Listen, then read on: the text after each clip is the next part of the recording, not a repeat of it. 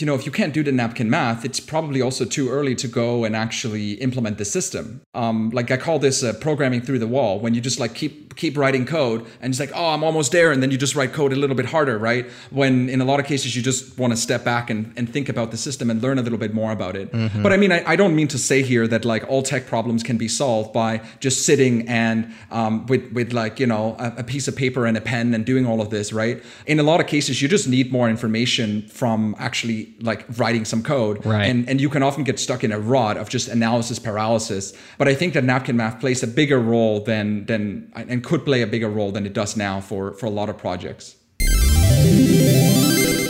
Bandwidth for Changelog is provided by Fastly. Learn more at fastly.com. We move fast and fix things here at Changelog because of Rollbar. Check them out at rollbar.com. And we're hosted on Linode Cloud servers. Head to linode.com slash changelog. What up, friends? You might not be aware, but we've been partnered with Linode since 2016. That's a long time ago. Way back when we first launched our open source platform that you now see at changelog.com, Linode was there to help us, and we are so grateful. Fast forward several years now, and Linode is still in our corner, behind the scenes, helping us to ensure we're running on the very best cloud infrastructure out there. We trust Linode. They keep it fast and they keep it simple.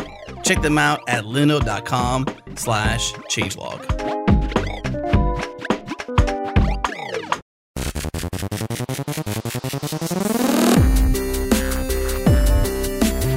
Welcome back, everyone. This is the Changelog, a podcast featuring the hackers, the leaders, and the innovators in the world of software. I'm Adam Stacoviak, editor in chief here at Changelog. On today's show, we're talking with Simon Eskildsen, principal engineer at Shopify, about how he uses a concept called napkin math, where he uses first principle thinking to estimate systems without writing any code.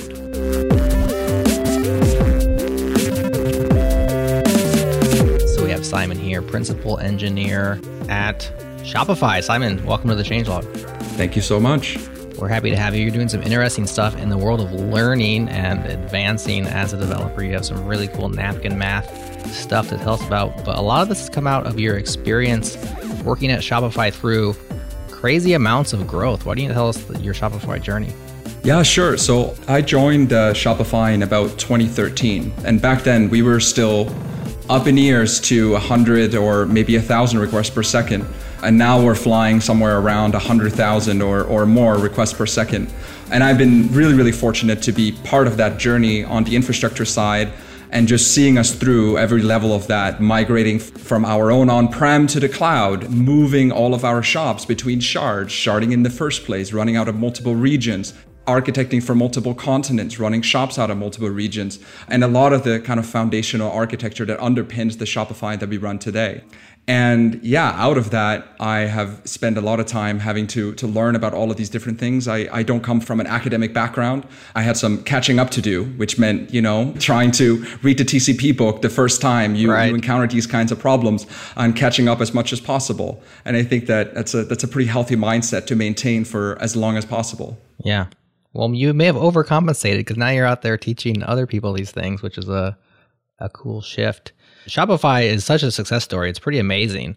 And I think, Adam, you and I were talking about the other day. I said maybe the most valuable company in Canada at this point, or one of the top ones by market cap, and maybe Rails at Ruby on Rails Monolith's biggest success story in pure capitalistic terms. Just an amazing, amazing growth, amazing yeah. company.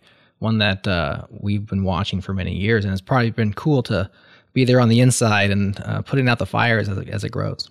Well, one thing that you were a part of, which we aren't going to talk about too much today, but we're going to talk about a lot in an upcoming episode, was a recent rewrite or reimplementation of the storefront. Uh, no longer a monolith. You want to just give us like a 30 seconds on that so we can tease it up for a bigger show later? Absolutely. So we built a team last year to completely redesign how we do the storefront that is serving of the stores that you see when you browse Shopify.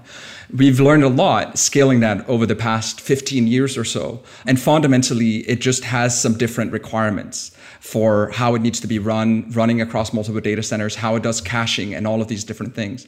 And Maxim will talk much more about all of these details and why we didn't there. Mm-hmm. It's still Ruby, but it's now extracted out of the main monolith that still powers the APIs and, and all the business logic. That had to be it. You seem like a learn by doing kind of person. That's very much learn by doing. It's like you got to do something for many years, and technologies progress over time, but then developers change the way they come into the uh, into the market, being you know less experienced or more experienced, and now being at a position where you've got to do what you're doing now with like learning by doing. That's you seem very much like that, where you've been at Shopify a very very long time, and it's part of how you think it seems. Versus like what I understand is you didn't go to college and you went to Shopify and you've very much progressed there. So as Jerod said, you're leading in many ways. And so rather than having that academic background, you kind of have this background of being in the trenches, so to speak, you know, having to read the book to get through it rather than having taken a course to get your CS degree, for example. Yeah. And I think what was really helpful for me was that when I was in high school, I got exposed to this world of competitive programming where every nation essentially has a national team. And because Denmark, where I grew up, is a very small country, it's not super difficult to make it to the national team compared to somewhere like the United States. But that really got me exposed to another level of engineering because before that, I had mostly been exposed to, you know, JavaScript and Ruby on Rails and PHP, but seeing suddenly through these algorithms and how something like Google might work by understanding a bit more of the computer science was a fascinating journey. Mm-hmm. Um, and then, yeah, joining Shopify and getting to work on the systems that I'd seen and read about through high school was was just a dream come true. Competitive programming, Jerry. Have you heard of that before? Is this a first? I've heard of it. I've never participated. I'd be afraid to do so. Tell us about it. Yeah, sure. So essentially, what it is is that it's a bit like an exam room, right? So you sit down, five hours, you have a computer, and you have an editor, and you have a C compiler, and that's pretty much it. On your table, you will find usually about three problems, and the problems might be they range a lot in what they might be. So a problem, for example, that, that I encountered at one point was that you were told that on your machine, there are these five directories. One directory has images that are of impressionist paintings. This one has images that are cubism and so on. So you had all these directories. And then you had to write your own program that with this little training data set would be able to take an image that it had never seen before and classify it into one of these five categories. Is it this is an impressionist painting, this is a cubist painting, and so on. So that might be a task, which is a very abstract one. And the way that you might solve that is that you might look at what is the average color difference between the pixels, because you can see that that is something that changes a lot based on the different kinds of, uh, of paintings, right? If you have something like cubism, where you have these like big areas that are yellow and green and so on, the average color difference is a lot smaller than something more impressionistic, right? So that's a more of a free problem, um, mm-hmm. um, kind of free form ad hoc problem. But they might also be a lot more algorithmic in nature. So one, for example, that I remember is that if you imagine kind of a, a, grid, right, of intersections, imagine kind of a Manhattan sort of situation where you have almost a perfect grid. And you then know that at each intersection, there's a coffee shop. And each coffee shop has a Wi Fi signal that has a certain radius and it also has a certain bandwidth. And then it says, assuming that you can connect to multiple Wi-Fi's at the same time and download on all of them, what is the best intersection for you to be in to get maximum bandwidth? Mm. So that's a more algorithmic problem. So then what you will do is you write a solution to these. You upload your C++ program to what's called a judge, which is an internal, the only thing you have access to, something running on the internal network. And then you get back a score, somewhere between one and 100 points. You usually get 100 points if you've solved it, the problem to perfection, but also very fast. So often you can solve these problems with a really simple but very slow algorithm, and then you can get some points, let's say 30 points. But then if you come up with a much faster algorithm, you might be able to get up to 100 points. Um, and so you just sit there for five grueling hours and try to work through these problems and trying to balance you know, should I spend more time on this problem? Do I have it? Do I not have it? And it's definitely some of the tougher hours in my life mm. sitting in these exam rooms, but also mm. great fun. this reminds me of like Survivor or Naked and Afraid for coders. It's like, I hope you weren't naked. You got the essentials. You're in the wilderness, uh, you know, right, quotes, right. The wilderness. Get out. Yeah, exactly. You know?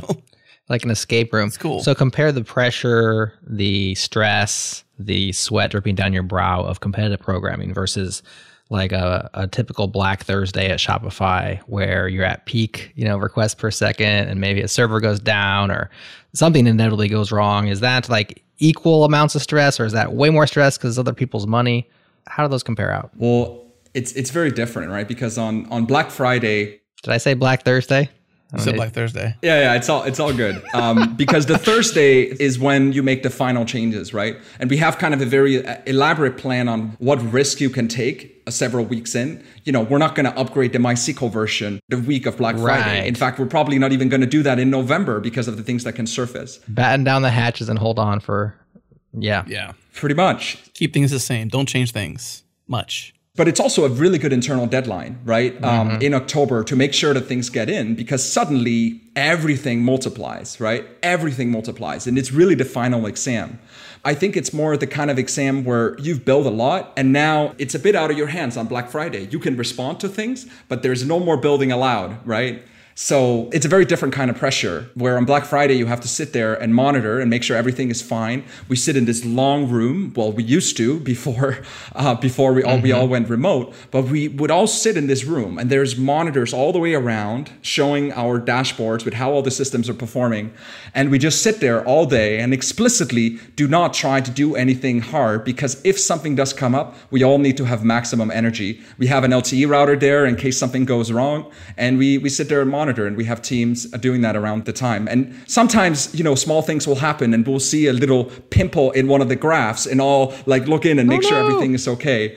Um, but it's a different kind of pressure because in the competitive contest, right, you sit there and all of your training has come up to that point, and you cannot learn any more algorithms, no more data structures. You have to perform in that very moment. And Black Friday is a little bit the same, but just a different- You have to sit back a little bit and just trust that you've done the work required up to then. Yeah. How will all this change then with being remote? What are your anticipations for November coming up and the way the world is now in terms of being distributed and not in the same room? Well, the thing is that COVID was a an unexpected Black Friday already, right? A lot of people started shopping online very, very rapidly. So the traffic already did go up a lot. So mm-hmm. I think we've been prepared because of that. And what Black Friday is going to look like this year, who knows, right? Maybe it's going to look a lot smaller than previous years because the steady state has gone up so much. Maybe it's going to be a lot bigger for opposite reasons. It's, it's just very, very hard to predict. But we're, of course, preparing for the worst or the best, depending on who, who you ask. Right. So undoubtedly, you've come up with a lot of different engineered approaches, tr- tips and tricks, and weird solutions. Share uh, maybe one or two of your exploits, at, not exploits like zero days, but like the things you've done at Shopify over the years. You mentioned pre-show, you doing some stuff with MySQL. Uh, just when you when you have systems at scale, you do things that you have to do things that other engineers don't have to think about because you hit up against the edges of certain technologies. And surely you've done that over the years. Yeah, I think maybe two that come to mind through history here are one would be when we probably the the biggest project or the biggest project that I did the earliest was our, our podding project. So essentially we've done sharding. So essentially taking our database and, and splitting it into multiple. And that was done around the same time I joined and not by me, but by other teams. But we wanted to extend that even further so that we could have essentially these groups of shops that live together and are isolated together. And those shops should be able to run in multiple data centers because before that, we would have one data center. All of the shops would be active in that data center. If something went horribly wrong, we would fail all of them over to the other data center. But we wanted to isolate these shops in a way where we could run them out of multiple data centers um, at the same time. That was a lot of engineering effort to make sure that there's nothing relying on the fact that everything is in one data center at a time. So that was one of the biggest projects that I did a few years ago with a really, really good team. This year, one of the things that I'm most excited about that we worked on was that a lot of my focus has been around capacity planning and resiliency. So essentially finding out that when a system becomes slow, how do you make sure that it doesn't jam up the entire system? It's a lot worse when a database is slow than if it's down because it can clog up the systems and cause queues in all these different places and cause much more cascading failures. And one of the things that we've had great success with here is this technique called load shedding. The idea behind load shedding is essentially that when a system is overloaded or close to be overloaded, you want to start prioritizing what type of traffic that you okay and that you send through to the system. So if we have a store that is having a lot of malicious traffic or some kind of sophisticated DDoS, we want to make sure that we start to drop that traffic before we start to drop the traffic traffic at other merchants to protect the platform.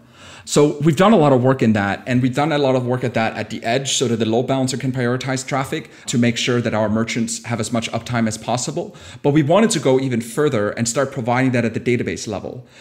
One of the things that to me is very disappointing about the database realm today is that a lot of companies are SaaS companies, right? They're multi tenants companies mm-hmm. and they run all these tenancies on one or a few databases.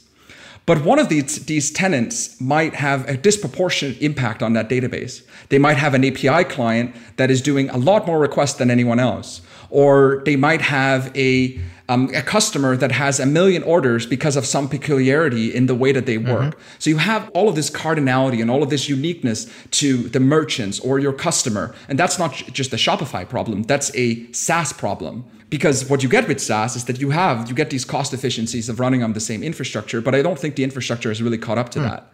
So in a database today, you know, it's not, you don't create a schema for every database. MySQL would scream at you if you tried to do that when you have enough tenants because it's just not made for that. So it doesn't really give you any primitives to, to be able to do that. And by default, the way you design your database is really not set up for multi-tenancy at all. So to go back maybe to this example of a single tenant overwhelming the system, MySQL or Postgres or any, there's no database that has a good mechanism for prioritizing traffic between these merchants. Mm. So, what we have been looking at was that we found out that in the MySQL protocol, you can send an arbitrary string back with the query. So, we thought, what if, along with the query results, you know, this could be um, a bunch of customers, a bunch of orders, whatever it might be, what if we also sent back to the application how many resources that query took?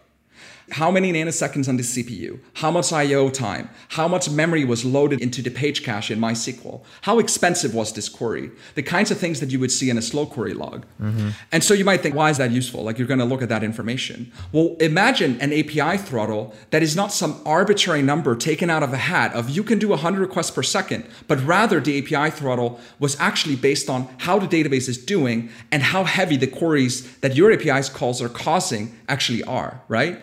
Doing API throttling with something like GraphQL on an external API is incredibly difficult to do correctly. And you're almost always going to either underestimate the query complexity or overestimate it. But if we build systems that have multi-tenancy and databases that have multi-tenancy built in to that caliber where they can feed it back to the API throttling, mm. that helps a lot. But you can then also feed it to your load shedding mechanism. So you can see, oh, this tenant is being really bad at the database, even though they're only doing very, very few queries. Um, so I think that's a that's a really, really important thing for more databases to adapt. And we've been working on a patch to MySQL to to expose that's this. interesting. Do you have any observability problems, or was it Heisenberg's principle, where by the actual observing of the slow queries, if the response of like here is the metrics around this query comes back with the query, are you not adding load to the already slow query as well?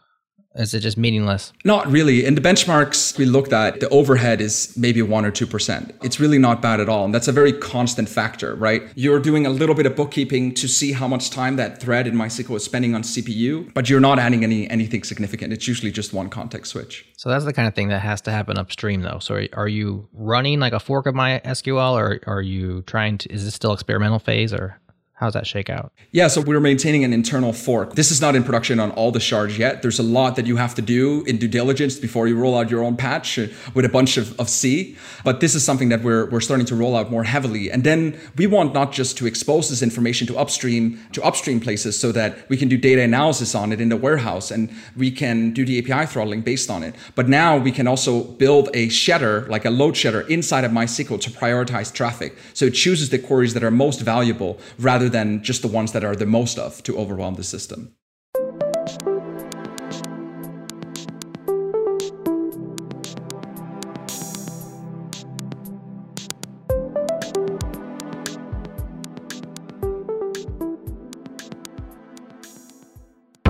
What's up, friends? When was the last time you considered how much time your team is spending building and maintaining internal tooling? And I bet if you looked at the way your team spends its time, you're probably building and maintaining those tools way more often than you thought, and you probably just shouldn't have to do that. I mean, there is such a thing as retool. Have you heard about retool yet? Well, companies like DoorDash, Brex, Plaid, and even Amazon, they use retool to build internal tools super fast, and the idea is that almost all internal tools look the same. They're made up of tables, drop downs, buttons, text inputs, search, and all this is very similar. And Retool gives you a point, click, drag and drop interface that makes it super simple to build internal UIs like that in hours, not days. So stop wasting your time and use Retool. Check them out at retool.com slash changelog. Again, retool.com slash changelog.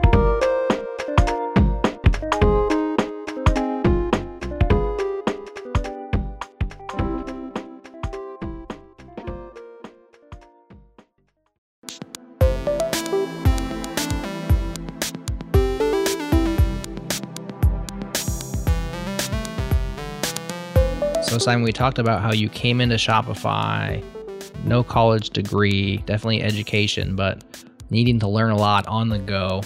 And you were so intentional and disciplined around this. You came up with different methodologies for learning and you built that into a system. In fact, the first time that we came across you, it was on the Super Organizer Substack. There's a really nice article out there called How to Make Yourself into a Learning Machine, which is all about you and the system that you came up with. And uh, out of that comes a lot of stuff, but most notably and most recently, you have this idea of back of the napkin math or quick math for understanding systems from first principles, which you're out there talking about. It's really interesting and allows people to really quickly and simply, perhaps simply, we'll talk about that, figure out a thing about a system, like how it should be performing or how much it should cost or uh, how much throughput this should have without having to say I'll get back to you, right? Or spend six hours crunching numbers. So maybe start by telling us about your desire to learn in this intentional way that you were learning and, and all the stuff that you're learning. I mean, you're reading books and you're basically making sure you remember what you read is to simplify it. But there's a lot of interesting things in the details, and then how napkin math came into the equation. Yeah, sure. So it's funny that we actually opened a bit with competitive programming unintentionally because that's where this practice comes from. When you're doing competitive programming, a lot of your time is try- spent trying to implementing a solution, doing a competition. You know, it's going to take you probably about you know 30 minutes to an hour, depending on the complexity of it. There's a lot of off by ones. There's not a lot of help from an editor or a linter or anything like that. So you really have to know how well your program is going to perform beforehand. How fast is it going to be, and how many points is that going to grant mm-hmm. you? And fortunately, doing these competitions, it's a very controlled environment. So you know that if you only have to see n once, like an O and N of n algorithm, then you're, you're probably going to perform pretty well. If the input is, you know, 10,000 and you have an n square algorithm, you're starting to get in trouble for doing something in less than a second.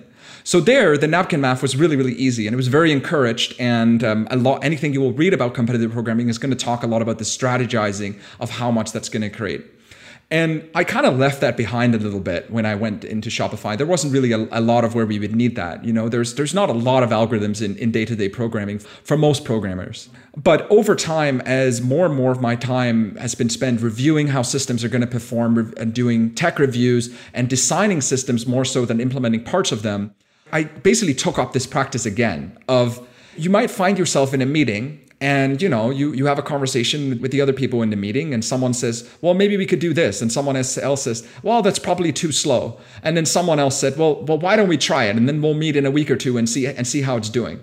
And then you know you you go off from the meeting and the person works on that for a week or two. You come back into the meeting room and then the person comes back and say ah it was too slow and the person advocating for it in the first place says what? You implemented it wrong. Like i'll come help you. Give me give me a week or two and then we'll go back back to it right? And you can see how this story kind of unfolds and then you spend a month or two kind of going back and forth on this. But i think with a little bit of practice you can estimate the performance of systems ahead of time and you can start to develop some expectations about how the system should perform right? Is it reasonable to continue to have this written in ruby or python instead of c++ is it reasonable to use this database for this kind of operation? Can we build this on top of mysql or do we fundamentally need a different data structure? I very very firmly believe that you should be developing your understanding from the bottom up for example, right now I'm working in on search, and I don't know anything about search. But the first thing I do is I go start learn to learn how an inverted index works. How would I implement that? How does Lucene implement it? How do you do a top K, like get the, the top K best documents for a query? What does that look like? How does it do that efficiently? How is it laid out on disk? What heuristics does it use? And then build up from there because then my question is not, oh, does Elasticsearch provide an API for this? I think about, hey, fundamentally, can an inverted index perform this operation? What would it look like? How long would it take? How would it do in, in MySQL compared to here? oh, an inverted index is not just good at doing full text search, it's also good at just merging arbitrary sets, which then leads you to find other applications. So that's something that I found really valuable is that you can now go into the meeting that I described before and be like, hey, hang on, let's draw out these scenarios and then do some back of the envelope calculations. So an example might be that someone might say, scanning a gig of memory on every single request, that's way too slow. There's no way we can do that, right? But then what you see is that if you sit down and you write a program in C, you allocate a bunch of memory, and then you go through it and maybe add out the numbers so the optimizer doesn't optimize it out, you see that, whoa, you can actually read a gig of memory in about 100 milliseconds.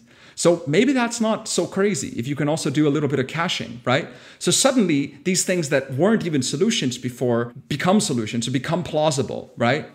the, the, my favorite thing about this is that I run this newsletter called the Napkin Math newsletter. If you Google Napkin Math newsletter and Simon, you, you should find it.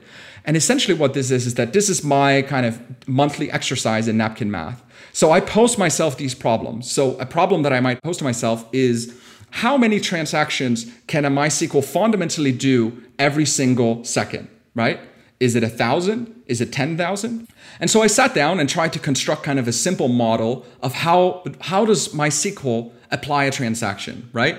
So I start to kind of from the bottom up think about this. So then it's like, okay, you have to parse the SQL query. That's probably pretty fast. Then you have to sort of figure out what's in this insert. There's a bunch of data, also pretty fast. So how do we commit this so it's durable, right? There's this whole ACID guarantee that we have to hold up that if the server shuts down, it either needs to be committed or not. So what does it need to do to do that? Well, it needs to take that transaction, that insert, and put it at the end of a file, and then it needs to tell the, the file system, hey, commit this, send it to the hard drive, and don't tell me that it's committed before you're sure that it's committed to the hard drive. Right. Do what you said you're going to do. Yeah, exactly. Exactly. And that operation is called uh, is called fsync. So then the hypothesis forms, right? The napkin hypothesis forms that well, the number of transactions you should be able to do in MySQL every single second must be equal to how many fsyncs you can do per second, right? Unless there's a bottleneck somewhere else. Because that is the biggest number in a single transaction, right? So you whittle it down to like what does one look like? And then you add up whatever the time is for one. In this case, fsync outweighs every other thing, which is pretty much rounds to zero. And so that's why you say the number of syncs is equal to the amount of time because it's just massively larger than any other time that there is, you know, you take that, apply it to like a, a, HTTP request, and you say, well, the network time is like massively bigger than any other thing. Just throwing that out there, so you can you're figuring out what it is for one, and in this case, it happens to be fsync is pretty much what matters. Exactly. So yeah, you look at the numbers. You're like, how long does it take to send a query to the database? Well, probably like less than like a couple hundred microseconds. How long does it take to parse the query? Well, that's like you know a couple hundred bytes. That's like less than five nanoseconds. I'm just throwing out some numbers here, but all of these numbers can be found on GitHub.com/slash Sirupsen slash napkin dash math, and then you see that oh, there's an fsync operation here, and fsync is benchmarked at about one millisecond. In the whole scheme of things, that's actually a fairly long time. And that seems to be the bottleneck for MySQL because the, the network and so on is typically not the bottleneck. So yeah, you take a one millisecond and you divide it into a second and you see, okay, that's got to be a thousand transactions a second, right? And so what I did for this edition of the Napkin Math newsletter where I investigated this was that I went and I actually tried to do as many transactions per second as I could. And I found that I could do about five to six to 7,000 transactions per second. That's way higher than the thousand per second that I'd estimated from the fsync. So you screwed it up. So man. now we have what I call the first principle gap, right? Where we constructed a simple bottom up understanding of how the system works, and we have a real result, and there's a gap between them. They don't line up, and they don't. Sometimes, you know, it's like a thousand, two hundred, and a thousand. It's probably fine. It's fine. It's right. rounding errors, but this is a significant enough gap that there's something there. MySQL's probably cheating somewhere. Yeah, my understanding of the system must be wrong. Yeah. And as it turns out, it was. So I started looking into it. I, I wrote some BPF probes to try to figure out what MySQL was doing and reading some of the source code and some blog posts. And what it turns out that MySQL does is that it does batching, right? If you have um, five transactions that come in in the same millisecond, it's going to apply them as part of the same fsync. So instead of doing an fsync for every single transaction, it's better that it tries to, to group those commits together. And that's literally what it's called, a group commit. Mm. And there's lots of examples of these kinds of discrepancies. An, an, example from another context that I really like was when Elon Musk wanted to build SpaceX. He went to, I think he went to the Russians and he's like, how much does a rocket cost? They're like 120 million. And he's like, that's ridiculous. and then he multiplies, you know, aluminum cost and titanium cost and so on, um, like probably 10 tons of this and 100 tons of this. And he multiplies it with the spot tr- prices on the uh, London Metal Exchange and says, okay, well, all the materials for a rocket cost 7 million. So that like that difference, that 113 million. Yeah, what is that? Between the raw costs. What's in there? That's inefficiencies, right? We should be able to do better. And in fact, he was able to do better. Was he right about that? Yeah, he was right. He was right. Yeah. Gosh, that's smart. Hmm. Well, that's what happens when we assume, though, right? Like you mentioned you this. Never do that. This sort of like root cause understanding of a system. Like you, you assumed that you know one MySQL write was equal to one fsync. At least that's my understanding of what you're saying here. Mm-hmm. And so you went into this problem with an assumption that was incorrect. And once you learned more, which is good for a developer to learn more about a system, you can then have more understanding of it and now go beyond just simply this limitation and start to understand that gap, as you mentioned, right. this first principle gap. Yeah. And this was an example where my understanding didn't line up. But oftentimes, the napkin result is much better than the real world result, right? So, something I was doing in a recent newsletter was that I was trying to figure out how fast we could serve and like a, a simple free text uh, query.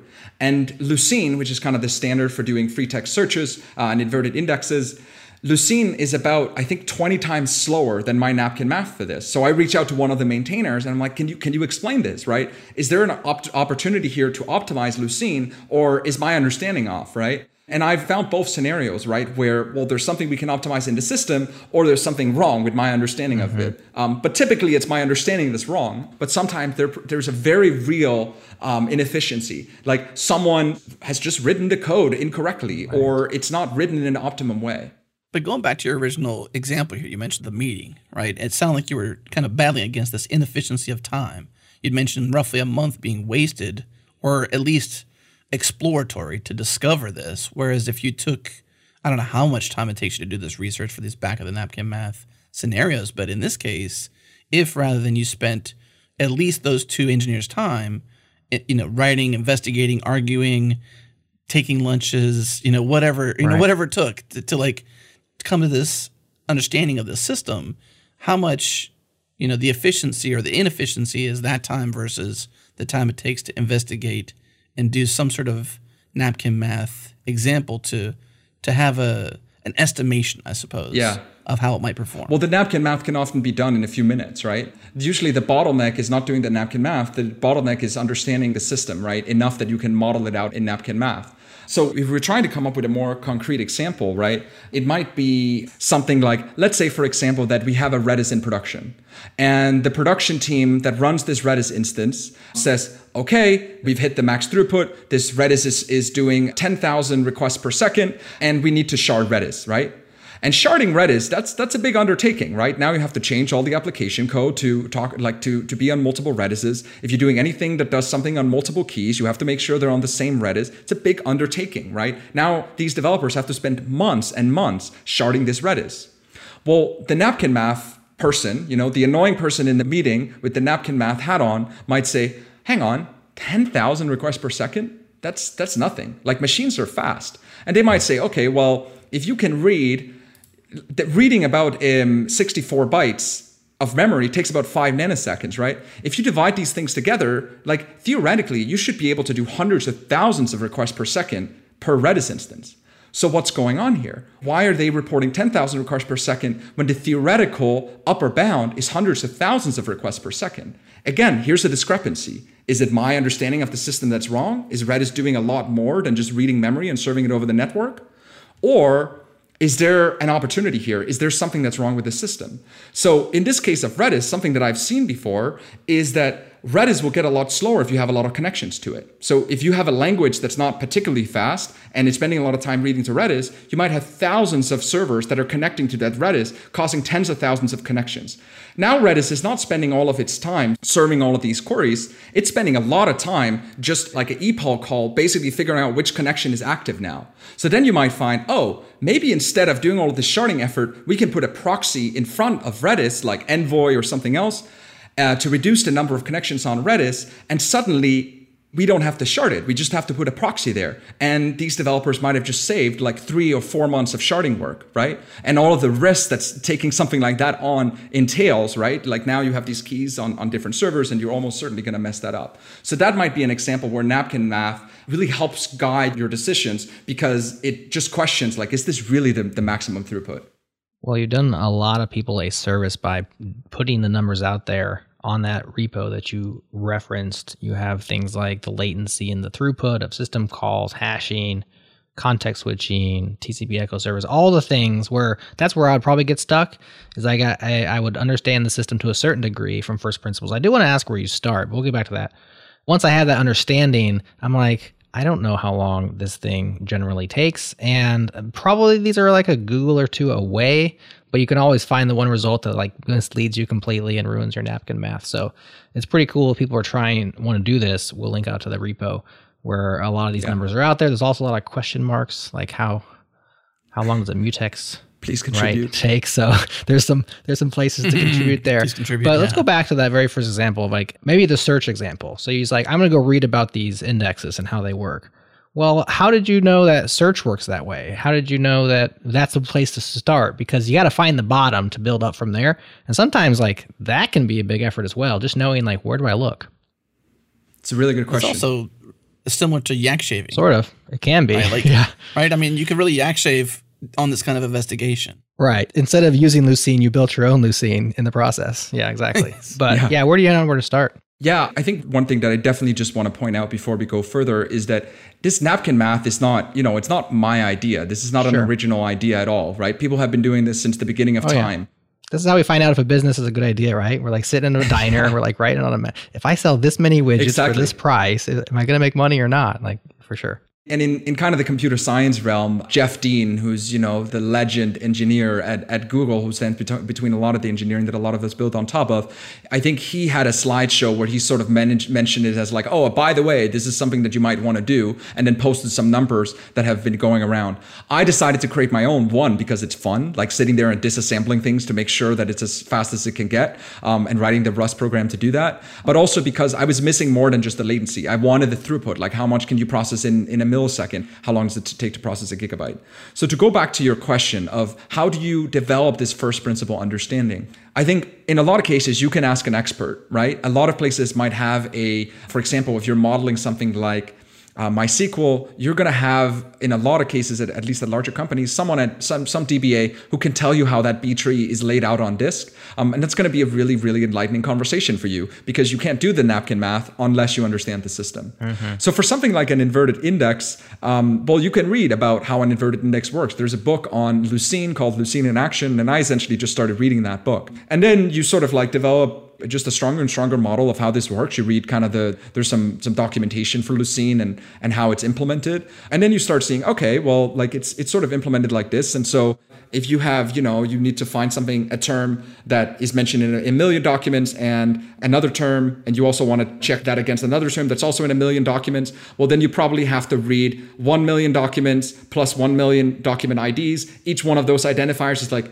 you know, let's say 64 bits. So now you have like 2 million 64 bit integers. And then you can roughly figure out how long is that going to take to read and join those two together and doing a search across both of them. And then you, you also get into things as like, oh, it's actually possible to read faster than these 64 bit integers because you learn randomly that Lucene actually does really good compression and in a lot of cases can get these down to about eight bits per document ID stored. And this is counterintuitive to a lot of people that reading compressed data in a lot of cases is actually faster than reading uncompressed data because your machine is bottlenecked by the memory bandwidth that you can get. So between you getting pages from memory, you have a lot of CPU cycles where you're not doing anything. So if you can get more in each memory page and then decompress it, uncompress it into spare cycles until you get the next piece of memory, you can often read faster than otherwise. But of course, this gets into the nuances of like now we're beyond the napkin math. Now we're no longer concerned about just getting this right within an order of magnitude. Right. Now we're really trying to to squeeze this out.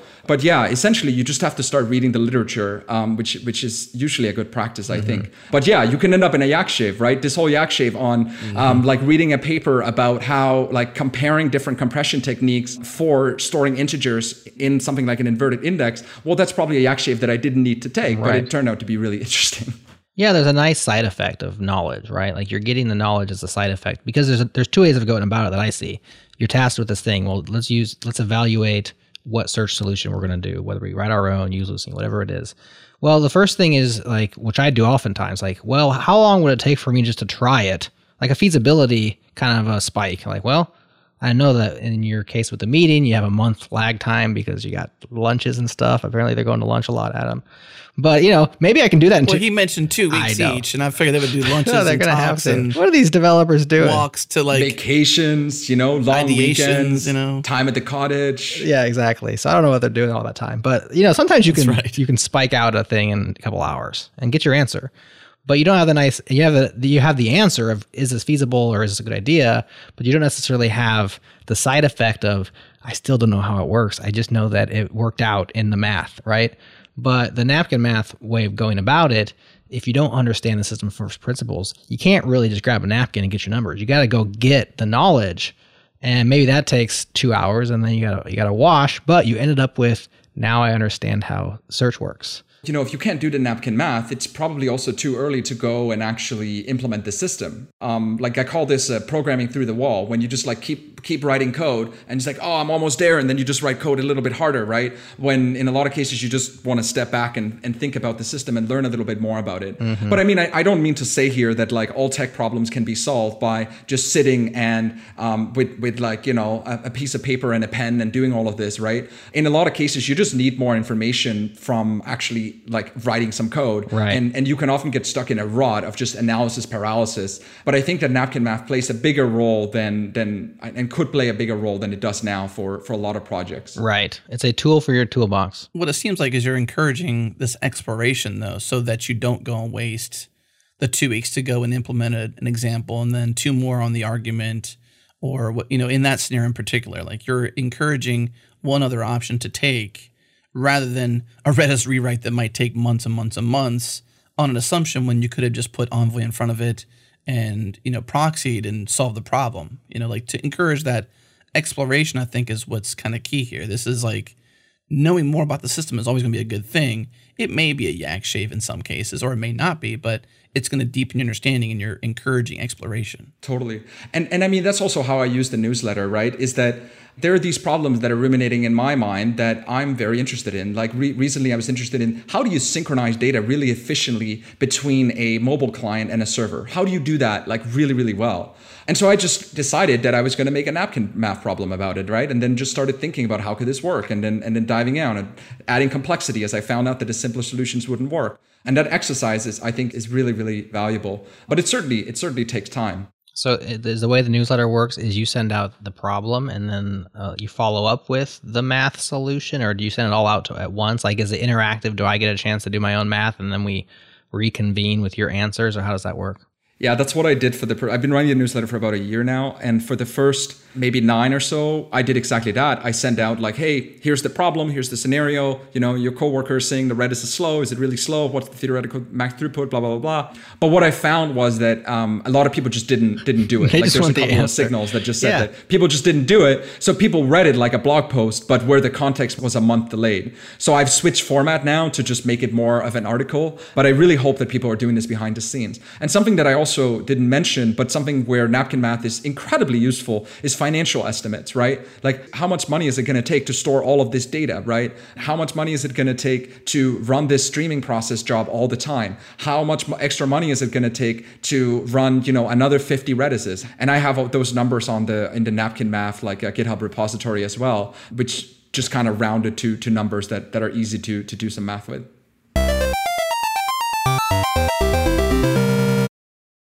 What's up, friends? Are you looking for a way to instantly troubleshoot your applications and services running in production on Kubernetes? Well, Pixie gives you a magical API to get instant debug data. And the best part is this doesn't involve code change. and there are no manual UIs, and this all lives inside Kubernetes. Pixie is an API which lives inside your platform. It harvests all the data you need, and it exposes a bunch of interfaces that you can paint to get the data that you need. And it's essentially like a decentralized Splunk. It's a programmable edge intelligence platform, and it captures metrics, traces, logs, and events all this without any code changes. And the team behind Pixie is working hard to bring it to market for broad use by the end of 2020. But guess what? Because you listen to this show, I'm here to tell you how you can get your hands on the beta today by going to pixielabs.ai. Links are in the show notes, so check them out to click through to the beta and their Slack community. Once again, pixielabs.ai, and look forward to a Pixie Day coming soon.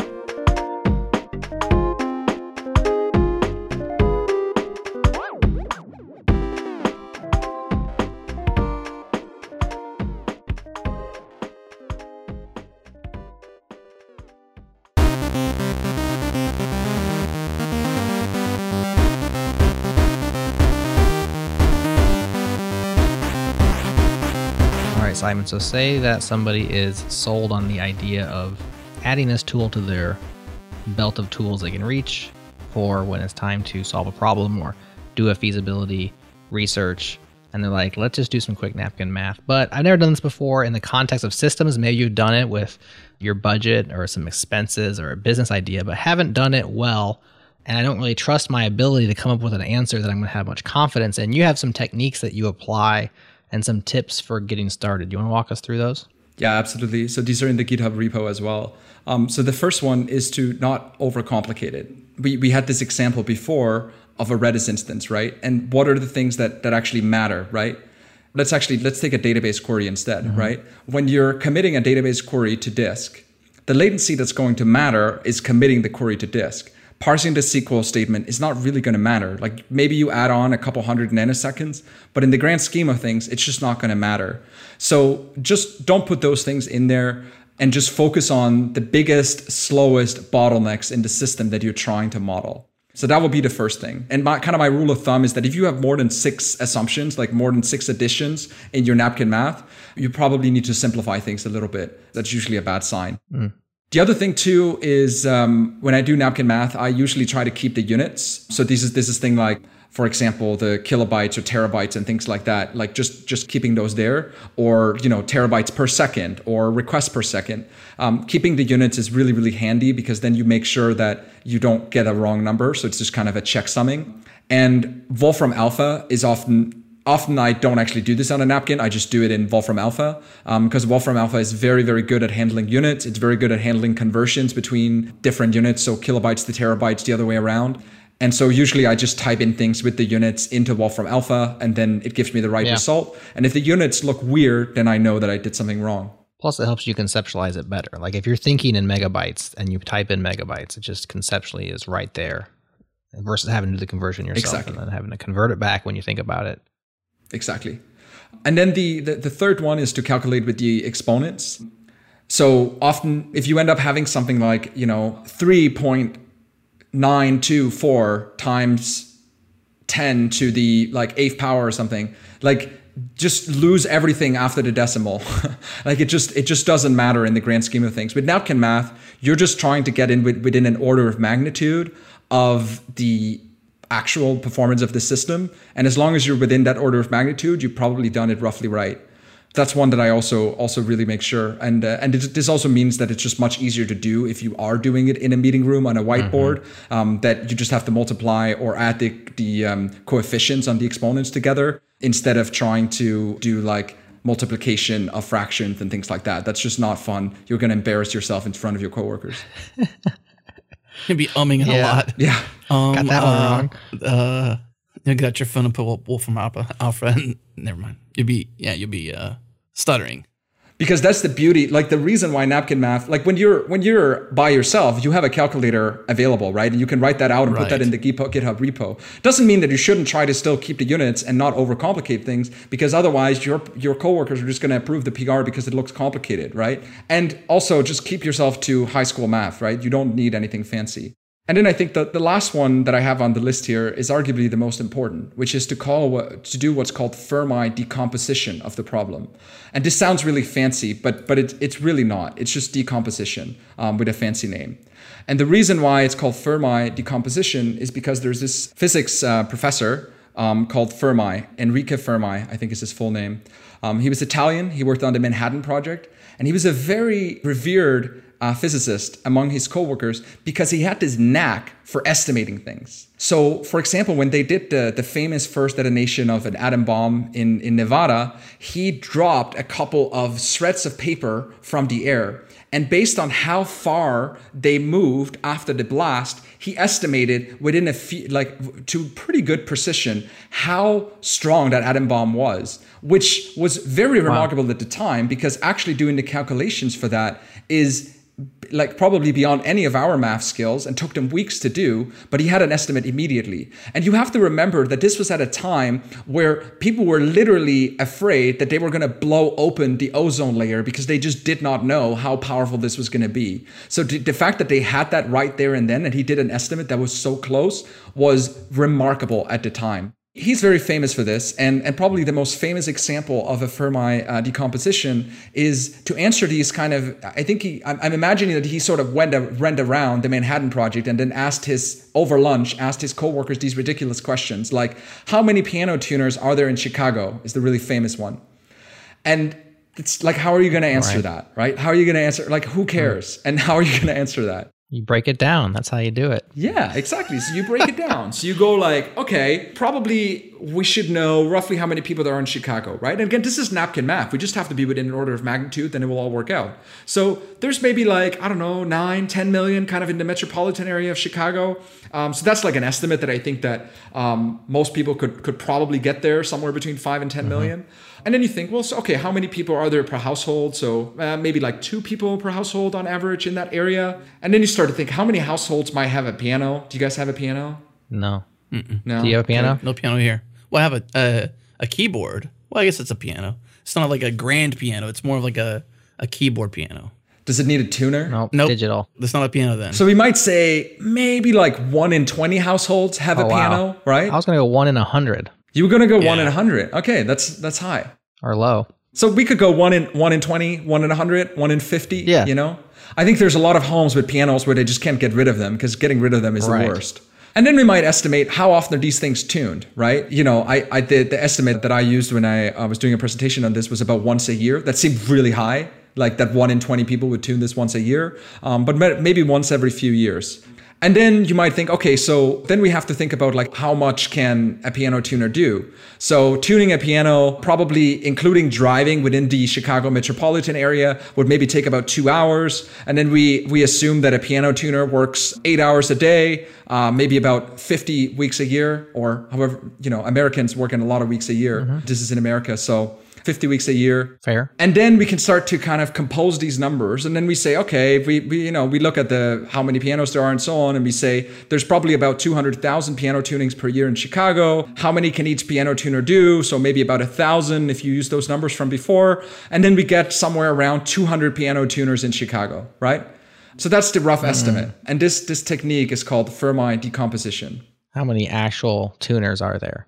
And again, it's not meant to be on the money. It's meant to be within an order of magnitude. Because yeah, one thing I'd throw in there might be a curveball is you assume that uh, that the supply is equal to demand. Yes. Right, because there may be more people capable of tuning a piano, even though they may not do it professionally, and therefore the supply may actually be disproportionate to the demand. Yeah. Now you're going from napkin to to somewhere else, right? Right. More granular. Theoretical, yeah. We might have done this napkin math because we wanted to figure out is there any opportunity here, right? This could right. be someone trying right. to do product market fit or whatever, right? And they're looking in the phone book and they're seeing like one piano tuner. They call them up and they try to book with him to figure out how busy he is. And it's like, oh, um, this piano tuner like can only be booked three months out and they call someone else and she says oh yeah i'm booked all year. And then this person so he's like oh there's a big opportunity here because there's a mismatch between what's in the phone book and what i estimated. Um, but yeah mm-hmm. this is definitely and then you might do do a little bit more analysis after that. Which you're getting to a, a good point which is what's the point? Right. What question are you asking? You know what's the point of the napkin math? What's the whole point? Right It's not to get to an accurate number. In particular, it's to determine a good next step, right? Exactly. Right. It's to answer a different question, right? Like the the question you're asking is not the one you care about. Because if you cared about that question, you would ask it in a much more granular way. Like you would say, well, what about Right. churches and and uh, community centers? They're more, they're likely to have pianos. We should add those in, right? But we don't care about the actual piano tuners. We care about some other question we're trying to answer, which is like, is there an opportunity in Chicago to open up a piano tuning business? The question that you're trying to answer with napkin math is is there something there, right? Exactly. And then, you know, I think about decisions in kind of a decision tree, right? And you have these branches. And your job as a decision maker is to figure out how far down these different branches you need to go and to chop the ones off that don't look fruitful as fast as you can, right? Mm-hmm. So, an, an example of using this, right, might be something like you receive your bill from your cloud provider and the bill is $100,000, right? And you're like, that seems pretty high, right? Right. You're like deep in the red and you're trying to figure out, is this reasonable or not, Right. right? Um, and so you might say, okay, you look at it and you say, I'm doing about 10,000 requests per second. I know that I can, and you're doing this in a whiteboard, right? You're like in crisis mode because you're deep in the red and you're doing this with your coworkers. Okay, friends, we're doing 10,000 RPS. Each one is 100 milliseconds, right? So if this is single threaded, we divide those two numbers and we see that we need about a thousand CPUs to serve all of this traffic, if all of that is CPU time. Okay, so if we know that a CPU, one CPU costs $10 a month, then we multiply 10 by 1,000. And we know that to serve all this traffic should be about $10,000 a month, right? So then now we have an estimate here, right? So our bill was, was 100,000. Our like main application cost roughly 10,000 what's going on here? That just that, that you know we have this gap again right? And so you might add in like database cost and so on but they just they're just not adding up. And then you start going into it and you find out that one of your coworkers left you know 200 machines running that they were training some machine learning model on and they forgot to turn it off. And that happened and then you have an rca and you figure out that you need to have something that monitors how many machines are running or whatever right? But these are the kinds of things where again the question you're trying to answer is is there something here, right? Or if these numbers added up to 70 or 80,000, it's like, okay, this, um, this must just be what it costs. We need to optimize it. Yeah, that's really powerful stuff. I also think when you're doing the feasibility, again, if we go back to the opportunity to start a business or have a business that actually, you know, the dog hunts, you know, you're comparing your potential revenue versus your potential costs. And so the cost calculations, if you're going to be cloud based, a lot of times is exactly what you're doing. You're estimating how much this is going to require us. What are we going to be paying out a month to Amazon or to Microsoft or to Google? and is that going to actually scale alongside the revenue that we come in? So you just have your back you can have your napkin math on the revenue side and your napkin math on the expenses side and start to make some decisions on is this completely upside down? Is it tight? Is it obviously an opportunity? And then once you start having those answers then you can say well it's obviously an opportunity. Let's get more specific right? Let's fill in those gaps and take out the napkin and put in the calculator you know the more specific uh, spreadsheets and dig, drill in. But if it's completely backwards, like let's not waste our time with the details. It's not going to work. Mm-hmm. How many times have you done this, Simon? I don't know. I've lost count. Hundreds, thousands? Give us an order, just back of the map. Give me a napkin math on your estimation. Okay. I've been alive for this many years. you know, I don't write that much code anymore, right? But then I would be like, how many PRs do I do a week? How many of them require napkin math, right? But I, I really find that it's just useful to, when I'm reviewing code, I also think about this, right? It's not that necessarily that I'm sitting down drawing something, right? But I'm just like, okay, this person is getting this much throughput on this or they're doing these kinds of calls on this critical path. Like is this is this going to work or not right? We talked about that mysql extension earlier right? Um, how many okay it's doing this many sys calls and we know every sys call based on the napkin math we know a sys call might take about let's see here 500 to 1000 nanoseconds depending on it. We're doing this many we know how much overhead we can roughly introduce per query and we say okay we need to reduce the amount of system calls we have here because we have a very very tight budget right so we might look at look at things like that, and it just over time you also start to build an intuition, right? I'm sure that both of you have seen have encountered people, right, who have mastery over some domain, mm-hmm. and they just look at what you're doing and they say like, yeah, no, this is not Yeah. going to work. And you mean like, what do you mean it's not going to work? Immediately. Yeah, they just know immediately. Like, nope, doesn't make sense. There's that famous story, right, of a, of a firefighter who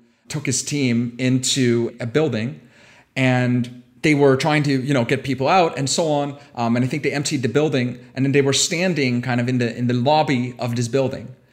And suddenly the guy who was in charge of this operation said everyone out. And people were like what do you mean everyone out? But you you know you just you follow order in these kinds of circumstances. And they all ran out and about a minute or two after they were out of the building the floor collapsed. So how did he know that right? Mm. well he built some kind of mastery right? That some and mastery is built by just deliberate practice over time and at some point you might not even need to re- really reference these numbers anymore because you start to have a pretty good feeling for what's fast and what's right. and what's not fast the point of me asking that question was to to really get to how many times has this saved your bacon, so to speak. The the reason why our audience might care deeply about this or pick up this practice is because, you know, one, you're introducing this idea to us, even though you're not the inventor of the idea, but the reason why you do it has been because it's paid itself in dividends in your career. Yeah, I mean, it's hard to say because I don't have the timeline uh, in front of me or the parallel reality of where I didn't have this, right? I think that the biggest place where it, I end up applying it again and again, and again, I just it's hard to give, give a number. I would say I do this at least once a week, apply to something at work, right, where it has some impact. What that impact is, it's not always true, but the impact almost always is, hey, the simple solution is going to work. Like it's fast enough because the engineers, if they have an idea for how to make something fast, they usually will, even if it takes longer, and they will justify why that's the best thing to do. Um, but when you realize that reading, you know, a megabyte of memory, even on every single request, probably not your bottleneck, right? That only takes 100 microseconds. It's not really that long if your requests are taking 100 milliseconds, right? So yeah, it's hard to to answer the question directly. Yeah. You mentioned this newsletter you have. Where, where can people subscribe to that so they can follow along as you do more of these napkin problems and you share them? Yeah, so you can go to, it's linked from the GitHub repo, re, repository, github.com slash sirupsen slash napkin dash math. You can go to my website, which is sirupsen.com slash napkin and you can subscribe there. If you Google just, you know, Simon napkin math, I, I think it will probably come up as, as well. It's kind of a niche market. Yeah. And yeah, then you should every month, you should receive some kind of deep dive. Um, and my coworkers uh, joke with me because they know exactly what project I'm working on based on the napkin math newsletter. So I'm very much doing this on things that I'm actually working on, on real nice. problems. So I'm I've you know I've at least done this 12 times next month because these are real problems and a lot of these I send to coworkers because they ask a question and then I, I go deep on it in, in one of these newsletters. Um, so so that's very it's very real. Um, yeah. Well, you got one new subscriber. I'm subscribing right when we hang up this call. One last question for you. Do you have a specific brand of napkin that you suggest? I actually do not own any napkins. Okay. At all. So I, I've never done this at on all. a napkin. It's it's terrible. charlatan. I do all of this on a on an iPad. I thought maybe you were just working for Big yeah. Napkin and you're just out there shilling napkins, but yeah. Uh, yeah, I should have some napkins in, in the background here. You, you should know, set this up a little bit better. You should come up with a like a little you know Simon branded napkin. You could sell those on your website. Yeah, you know, true. like come on, merchandise. That's true. You know, thing. if I'd done that, maybe I'd make some money after this aired. Yeah, because mm. unfortunately, all of this is free. You know, I'm not earning a dime on this, but this is okay. Huge missed opportunity. Yeah. Do you know? Do you know anyone in Big Napkin? we do now. They're gonna That's reach right. out after this. Like, we can sell some napkins. Yeah, we can. We can help you out here like that and strike up a product placement deal. Perfect. Can we sponsor the show in retrospect? And a really hack. Um, it should be sort of the size of the airline napkin, yes. like those really really low quality That's right. ones. Because yeah. then you run out of room real fast. You have to grab another one. See now you're using exactly. You're using two. You need constraints. I bet you also the airlines probably you know they're desperate to make money right, right. now. They'll sell you some of their napkins. Yeah, I dog so. hunts. I think we should just do the math and see if this could be a business. True. I like awesome. it. Awesome. Simon, thanks for sharing this. Yeah, uh, cool stuff. This man. wisdom and this this exploration. This this desire for curiosity, I think, is pretty interesting. And that's what's interesting to me is that you encourage this exploration to see if there's actually something there worth uh, doing more of or not, if the original assumption was correct. But uh, links will be in the show notes, listeners. You know that. So the uh, repo and the newsletter, all that stuff, check your notes. You will see it there. Simon, thank you so much. Thanks for having me on the show. That's it for this episode of the Change Changelog. Thank you for tuning in. If you haven't heard yet, we have launched Change Changelog Plus Plus. It is our membership program that lets you get closer to the metal, remove the ads, make them disappear, as we say, and enjoy supporting us. It's the best way to directly support this show and our other podcasts here on changelog.com. And if you've never been to changelog.com, you should go there now. Again, join Changelog Plus Plus to directly support our work and make the ads disappear. Check it out at changelog.com slash plus plus. Of course, huge thanks to our partners who get it, Fastly, Linode, and Rollbar. Also, thanks to Breakmaster Cylinder for making all of our beats. And thank you to you for listening. We appreciate you. That's it for this week. We'll see you next week.